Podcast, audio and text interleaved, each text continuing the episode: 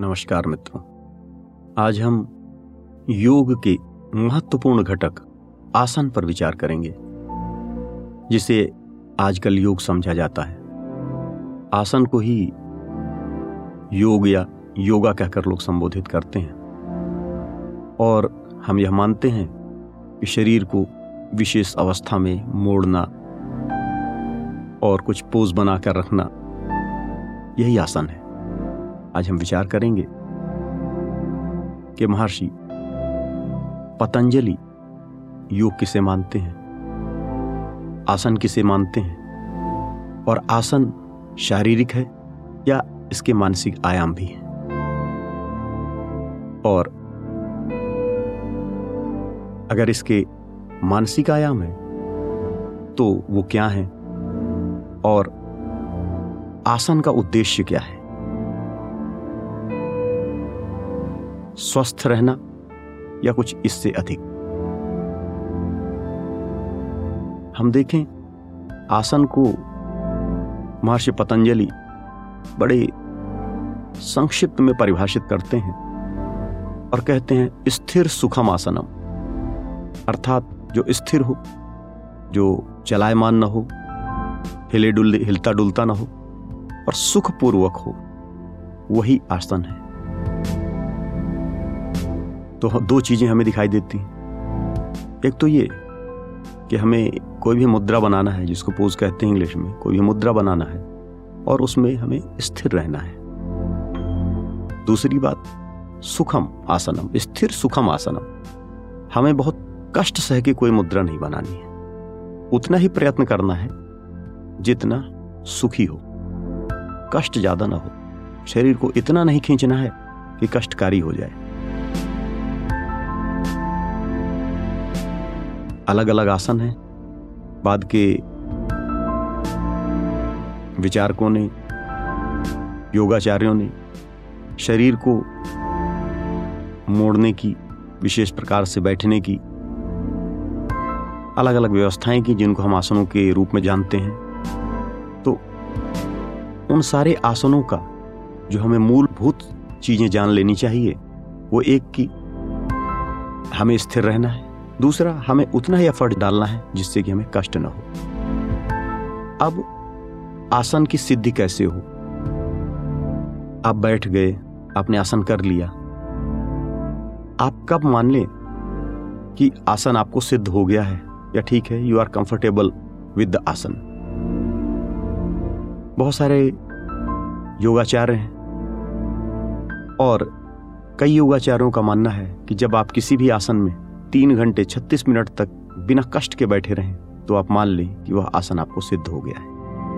हालाँकि वर्तमान जीवन में, वर्तमान समय में इसकी आवश्यकता नहीं है। अगर आप थोड़ा भी आसन कर लें, दो मिनट, चार मिनट, एक मिनट, तीस सेकंड, ये आपके लिए पर्याप्त रहता है, आपके शारीरिक स्वास्थ्य को हासिल करने के लिए। महर्षि पतंजलि के योग में आसन का उद्देश्य योग की प्राप्ति है, भगवत प्राप्ति है। समाधि की अवस्था तक पहुँचना है और ब्रह्म साक्षात्कार करना है। उसके लिए आसन एक साधन है। लेकिन इस साधन का बाय प्रोडक्ट यह है कि व्यक्ति शारीरिक और मानसिक दोनों रूपों से स्वस्थ हो जाता है। उसके अंदर जो केमिकल इम्बैलेंस है, वह ठीक होने लगता है और उसका शरीर सही ढंग से संचालित होने लगता है। अलग अलग आसन हैं, जिनके अलग अलग अंगों पर विशेष प्रभाव है। लेकिन इन आसनों का प्रभाव हमें कब मिलेगा? हमने देखा है, कुछ व्यक्ति कम आसन करते हैं, कम समय के लिए आसन करते हैं, उसका अच्छा प्रभाव आता है। कुछ व्यक्ति ज़्यादा समय के लिए आसन करते हैं, लेकिन सही प्रभाव नहीं मिल पाता। इसमें दो चीज़ें हैं, एक तो आसनों को सही ढंग से करना, जो हम सब जानते हैं। दूसरा इसका मानसिक पक्ष है। महर्षि पतंजलि कहते हैं कि आसनों को अगर हमें सही ढंग से करना है तो दो चीज़ें होनी चाहिए। पहला है प्रयत्न शैथिल्यान, दूसरा है अनंत समापत्तिभ्याम। महर्षि पतंजलि का श्लोक है, अगला श्लोक जिसके बारे में, अगली पंक्ति है जिस योग के बारे में कह रहे हैं, आसन के बारे में कह रहे हैं कि प्रयत्न शैथिल्यानंत समापत्तिभ्याम, अर्थात जब आप योग कर रहे हैं तो प्रयत्नों की शिथिलता हो जाए। आप आराम से योग करें। बहुत ज़्यादा एफर्ट नहीं डालें योग में। प्रयत्न शैथिल्यांत। और आपका जो चित्त है, वह अनंत में हो। अनंत समापत्तिभ्याम। आपका मन अनंत में हो। या तो आप अनंत में देखते रहे, आपकी दृष्टि ऐसी है, अनंत में दृष्टि समाहित हो। इधर उधर आपका मन भटके नहीं। अनंत, या तो प्रभु अनंत है, भगवान अनंत है, ईश्वर अनंत है। हमारा अंतरिक्ष आसमान अनंत है। कहीं पर भी हमारे विचार जाएँ, हमारे विचार अनंत की ओर चले जाएँ, ईश्वर की ओर चले जाएँ, किसी एक ही बिंदु पर हम लगातार देखते रहें कंसंट्रेट करते रहें और इस शरीर को भूल जाएँ। मनस एक अलग अवस्था में पहुँच जाए। हम चित्त को एकाग्र कर लें। चित्त का एकाग्र होना अत्यंत आवश्यक है आसन के लिए। यह आसन का एक मानसिक भाग है। अगर हम कोई म्यूज़िक सुन रहे हैं, हम बातें कर रहे हैं, हम विचार कर रहे हैं तो हमारे जीवन में, हमारे अंदर वह परिवर्तन नहीं होंगे जो आसन करने से होने चाहिए। आसन का उद्देश्य हमारे अंदर एक परिवर्तन लाना है, सकारात्मक परिवर्तन लाना है। हमारे शरीर को बलिष्ठ और मज़बूत बनाना है। हमारे मन को भी बलिष्ठ और मज़बूत बनाना है। तन और मन ये दोनों मिले हुए हैं। इसलिए आसन केवल शरीर का आसन ही नहीं, मन का भी आसन है। जब भी आप आसन करें तो आप स्थिर हो। शारीरिक रूप से भी स्थिर हो, मानसिक रूप से भी स्थिर हो और अनंत समापत्तिभ्याम। इस बात को याद रखें कि आपका चित्त अनंत में हो, चित्त लगा हुआ हो, एकाग्र चित्त हो। प्रभु के नाम पर हो सकते हैं, प्रभु के ऊपर आप ध्यान केंद्रित कर सकते हैं, अनंत अंतरिक्ष में ध्यान केंद्रित कर सकते हैं, सामने किसी बिंदु पर ध्यान केंद्रित कर सकते हैं। ध्यान संकेंद्रित हो, या जिन अंगों पर आप अभ्यास कर रहे हैं, आसन कर रहे हैं, उन पर ध्यान केंद्रित करें। चित्त अनंत में हो। इसका फ़ायदा क्या होगा? महर्षि पतंजलि कहते हैं, ततो द्वंदान अभिघाता।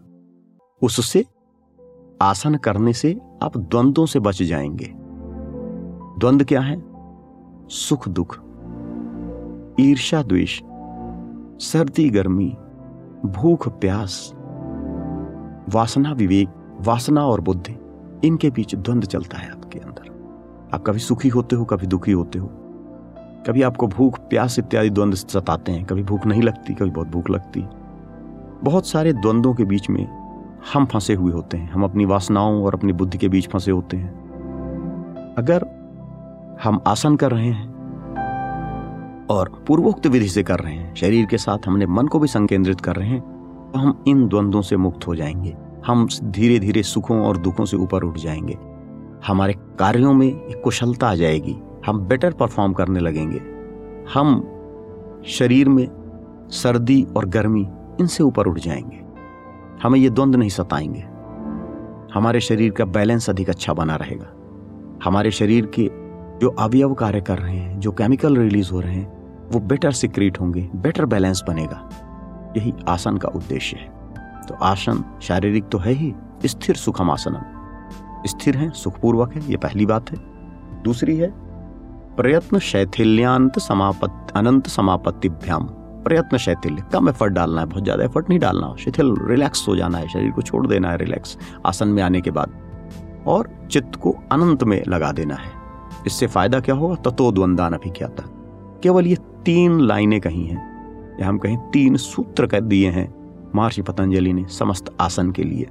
तो इस योग दिवस पर जब हम आसन करें तो इन बातों का हम ध्यान रखें कि ये मूल बिंदु है, यह मूल सूत्र है, जिन्हें हमने अगर पकड़ लिया तो हम जो भी आसन कर रहे हैं, उसका हमें समुचित मात्रा में लाभ मिलेगा।